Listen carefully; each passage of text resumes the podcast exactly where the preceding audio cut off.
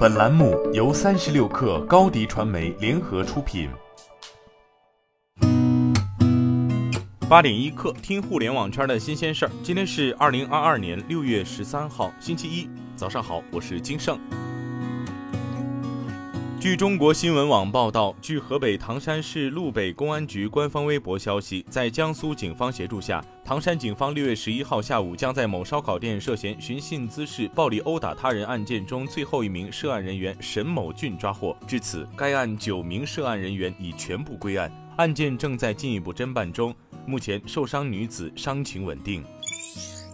据每日经济新闻报道，国内成品油明天二十四时将迎来今年的第十一轮调整。截至六月七号，本轮十个计价工作日已统计过半。当前第五日的原油变化率为百分之六点四一，油价预测上调约每吨三百零五元，折合为升。当前预计下一轮油价上调幅度为每升零点二三元至每升零点二六元。按家用车油箱五十升计算，加满一箱油将多花十二元左右。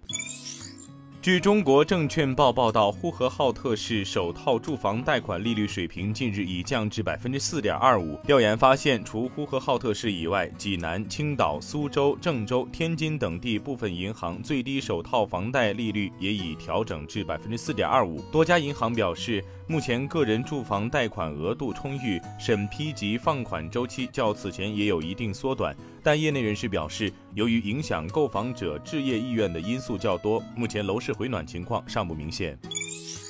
三十六氪获悉，演员陈赫六月十一号上午发布关于贤合庄一事的说明，对于贤合庄品牌表示会始终保持创始人身份和所有门店加盟商携手共进。针对网上质疑，陈赫已主动向有关部门说明情况。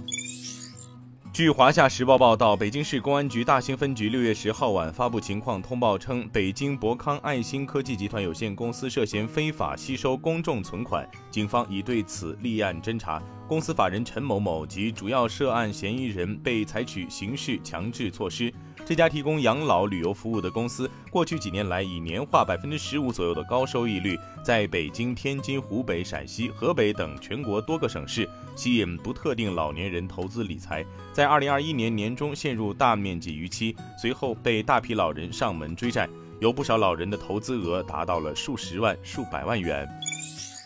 据 CNKI 知网微信公众号消息。同方知网北京技术有限公司昨天发布公告称，为回应社会各界，特别是广大学生群体对中国知网个人查重服务的关切，在广泛征求意见和建议的基础上，即日起，中国知网向个人用户直接提供查重服务。鉴于研究生学位论文管理的特殊性以及各学校学科差异、办学水平、管理政策不同，知网继续通过研究生培养管理机构、研究生院向研究生提供学位论文免费查重服务，免费次数由原来的人均一点五次增加到人均三次。同时，拟为学校指定的内部机构提供包年不限次的服务方式，作为校内正规渠道向研究生个人提供学位论文查重服务。